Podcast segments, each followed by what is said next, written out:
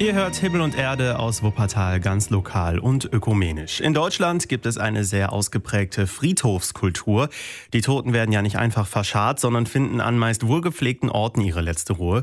Und diese Friedhofskultur ist jetzt zum immateriellen Kulturerbe ernannt worden. Wuppertal gehört damit einem Verbund von über 125 Städten in ganz Deutschland an, die diese Auszeichnung erhalten haben. Bernd Hamer hat die weiteren Infos für euch. Als erstes schauen wir noch einmal genau auf die Auszeichnung. Es geht nämlich um die Friedhofskultur. Nicht die Friedhöfe werden als Kulturerbe gesehen, sondern das, was auf den Friedhöfen passiert, was Menschen hier tun, wie Menschen gestalten, trauern, erinnern, das sind die Dinge, um die es geht. Erklärt Ingo Schellenberg vom Evangelischen Friedhofsverband, der für 38 evangelische und katholische Friedhöfe in Wuppertal zuständig ist. Dadurch, dass eben diese Friedhofskultur immaterielles Kulturerbe geworden ist der Bundesrepublik, ist zum einen gesichert, dass eben auch die Bundesregierung dafür verantwortlich ist, dass unsere unsere Kultur erhalten bleibt, beziehungsweise diese Entwicklung, die wir natürlich auch haben. Es ist ja kein Prozess, dass man sagt, boah, das ist so, das bleibt jetzt noch 100 Jahre so, aber dass dieser Prozess eben auch begleitet wird und dass es Entwicklungen gibt, die uns als einzelne Menschen auch zugutekommen. Doch was genau ist eigentlich das Besondere an der deutschen Friedhofskultur? Diese grünen Friedhöfe, die die Bundesrepublik ja auszeichnen und auch der Bezug der Menschen zu der einzelnen Grabstätte und auch der, der bewusste Wunsch, diese auch gärtnerisch zu gestalten, durch Grabmale auch. Ich denke, das ist schon etwas Besonderes auch im Vergleich zum europäischen Ausland. Ein Friedhof ist also mehr. Er ist Spielplatz, er ist Garten, er ist ein Erholungsort. Aber eines ist er keinesfalls, so Bettina Wallbrecher, zuständig für die katholischen Friedhöfe ein Ort ohne Veränderung. Es ist interessant zu beobachten, wie die Entwicklung geht über die Grabsteine, wie die sich verändern, wie die Gräber sich verändern, dass auch ein Wandel in der Friedhofskultur stattfindet. Dem die Friedhofsverwaltungen Rechnung tragen müssen und auch wollen, allerdings ohne den christlichen Anspruch aufzugeben. Also die Entsorgung soll nicht sein. Trotzdem bieten wir Rasengräber an, wo beerdigt werden kann mit Namen. Das ist unser Auftrag von der Kirche, aber wo nicht gepflegt werden muss. Und dann aber auch wieder die schönen Gemeinschaftsgrabstätten, die gärtnerisch gestaltet sind. Wenn Kinder nicht vor Ort wohnen, dass sie trotzdem das Gefühl haben, die Grabstätte ist schön gestaltet, die ist immer gepflegt und es ist immer ein Punkt, wo man hingehen kann und trauern kann. Die deutsche Friedhofskultur ist zum immateriellen Kulturerbe der Bundesrepublik geworden.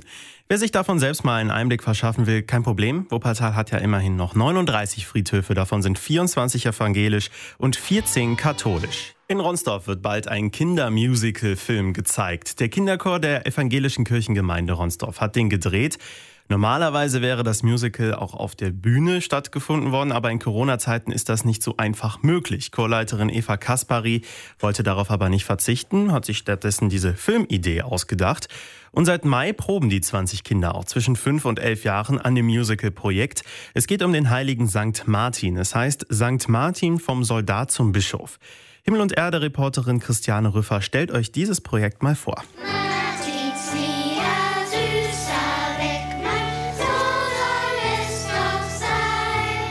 Martin ist der Mann, der seinen Mantel teilt. Diesen Teil der Geschichte kennen alle Kinder. Aber dass er vorher römischer Soldat war und dieses Leben dann aufgibt, das wissen die meisten nicht, sagt die Chorleiterin. Als er dann Pfarrer war, dass er dann so beliebt wurde, dass ihn das Volk und die anderen Pfarrer zum Bischof wählen wollten und dass er das dann gar nicht wollte im ersten Moment und sich sogar nach der Legende versteckt hat in einem Gänsestall. Die lauten Gänse verraten ihn und so wird er gefunden und dann wird er dann doch zum Bischof gemacht. Geprobt wurde online und draußen unter freiem Himmel. Himmel. Die Kinder sind nur für die Szenen zusammengekommen, in denen sie selber mitspielen. Gedreht wurde an verschiedenen Orten in der Stadt. Also wir haben natürlich unseren Kirchplatz genutzt vor der Lutherkirche Ronsdorf, ein Bauernhof, der von einem Verein betrieben wird. Dort haben wir gefilmt, um mittelalterliche Dorfatmosphäre ähm, zu haben. Und dann haben wir uns noch ein besonders schönes altes Wohnhaus in Ronsdorf gesucht. Auch wir Für die Technik war Klaus-Martin Marek zuständig. Er hat gefilmt, den Ton gemischt, Szenen geschnitten. Alles in allem war das schon viel mehr Arbeit als eine normale Musical-Produktion, sagte Eva Kaspari. Wenn man dann erstmal dabei ist, dann geht man auch noch mehr ins Detail und sagt, Mensch, noch ein bisschen besser hier und dann macht man sich noch mehr Mühe und dann ist man aber auch von dem Ergebnis selber überrascht, wie schön das dann geworden ist. Und für die Kinder ist das Musical-Projekt dieses Jahr ganz besonders. Für das Gemeinschaftsgefühl ist eine Aufführung vor Publikum und die Arbeit vorher zwar noch wertvoller. Aber einen richtigen Film aufzunehmen, der dann wirklich fürs Leben ist, ne, den man immer wieder anschauen kann. Für die Kinder ist das schon auch jetzt ganz toll mit dem Film, weil es eben mal was anderes ist. Ein Film, der sie immer an diese Zeit erinnern wird.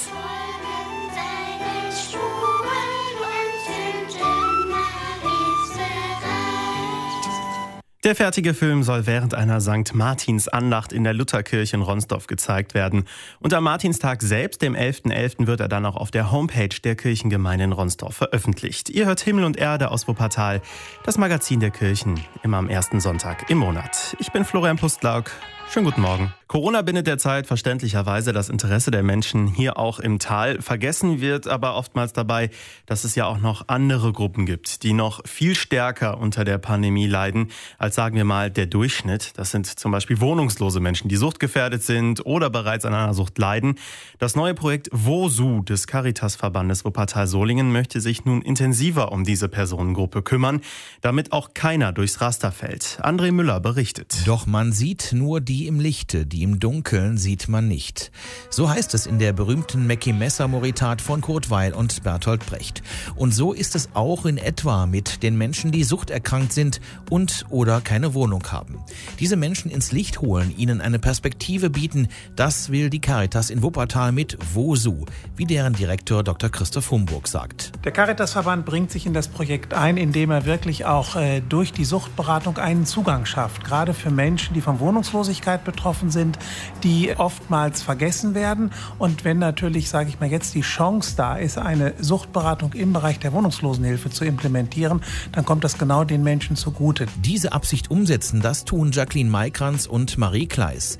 Die beiden Sozialpädagoginnen gehen dahin, wo sie die Betroffenen auch antreffen, in die Notschlafstellen, auf die Straße zu den Treffpunkten. Wir gehen nicht auf die Leute zu äh, und sagen, hey, du hast, glaube ich, ein Problem und wir sind die, die dir helfen können. So ist es nicht, sondern ich glaube, das, was wir machen in Voso, ist erstmal ganz viel Beziehungsarbeit, weil wir ein Klientel haben, die oftmals sagen, naja, ich, ich sehe für mich kein Problem in meinem Konsumverhalten.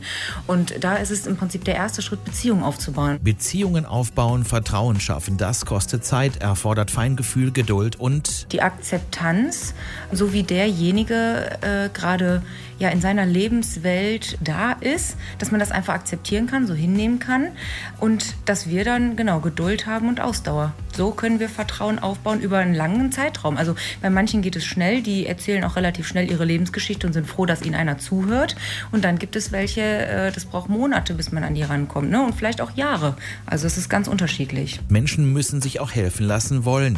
Das geht nicht immer sofort und mit Blick auf die Uhr. Deswegen auch die ganzen Erstgespräche, die sind sehr, sehr wichtig.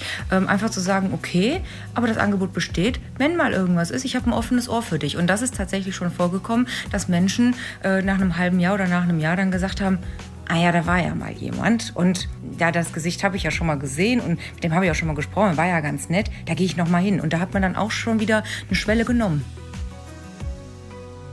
Das Projekt WOSU des Caritas-Verbandes Wuppertal-Solingen in Zusammenarbeit mit der Diakonie Wuppertal und anderer Kooperationspartner der Stadt das will wohnungslosen und suchterkrankten Menschen bei uns unkompliziert helfen. Die Beratung ist vertraulich und kostenlos und offene Sprechstunden in der zentralen Beratungsstelle der Diakonie an der Ludwigstraße 26 sind auch möglich. Alle weiteren Infos findet ihr im Netz unter www.caritas-wsg.de.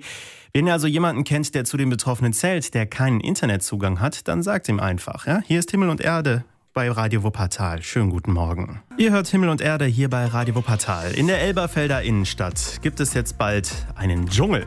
Und zwar an der Citykirche. Da ist das riesige Gerüst an der Nordseite zum Café Milias hin jetzt mit einem Banner verhüllt. Auf der kompletten Fläche ist dann bald ein Wimmelbild zu sehen. Also ein ganz groß gemalter Urwald mit vielen Tieren natürlich, vielen kleinen Details.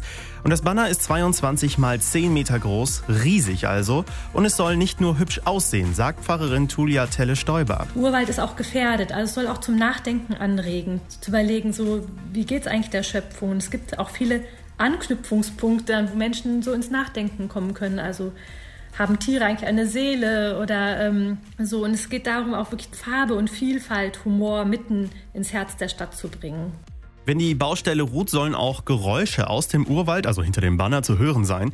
Mehrere Monate werden die Arbeiten dauern und diese Zeit könnt ihr nutzen, um mal stehen zu bleiben, innezuhalten und auch über das eigene Leben im sogenannten Großstadtdschungel nachdenken. Mein Leben ein Dschungel, also wie komme ich denn klar oder was gibt halt Orientierung, wenn es im Leben unübersichtlich wird. Zum Beispiel in solche Richtungen zu gucken, halt auch zu Nachhaltigkeit und zu anderen Themen, die uns auch bei Schöpfung eine Rolle spielen. Also sozusagen, das soll ganz viele Anknüpfungspunkte geben und unseren Blick auch weit halten. Und wer ganz genau hinschaut, der kann sogar etwas gewinnen. Das können zum Beispiel Familien mit ihren Kindern mal machen. Geht hin, schaut euch das Banner an, sagt Pfarrerin Tulia Telle-Stäuber. Dass man hinschauen muss und zählen, wie viele Tiere finde ich da. Da sind nämlich wirklich eine ganze Menge an Tieren. Und welche Tiere gehören vielleicht gar nicht typischerweise in den Dschungel. Da sind einige Tiere, wo man überrascht sein wird, dass sie jetzt dort zu sehen sind. Wir werden da Karten auslegen, dass Menschen sich die rausnehmen können auf so einer Box und dann an diesem Gewinnspiel teilnehmen. Außerdem sind weitere Aktionen und auch Gottesdienstreihen zum Thema Dschungel in Elberfeld geplant. Die Idee dafür stammt von Citykirchenpfarrer Erhard Ufermann. Er verabschiedet sich mit dieser schönen Aktion in den Ruhestand. Der Kirchraum, das Weltcafé sowie alle weiteren Innenräume werden aber bis auf wenige Tage auch jederzeit zugänglich bleiben. Also schaut euch gerne das Banner in der Elberfelder Innenstadt an, direkt an der Citykirche hinten, wo es zum Café Milias geht, an der Nordseite. Normalerweise steht da ein großes Gerüst, aber jetzt ist da ein kleines Wimmelbild versteckt, das auf den Großstadtdschungel hinweisen soll. Das war Himmel und Erde aus Wuppertal für diesen Monat, das Magazin der Kirchen. Die nächste Ausgabe hört ihr dann am ersten Sonntag im Dezember. Haben wir da schon. Ich bin Florian Pustlauk. Schönen Sonntag wünsche ich.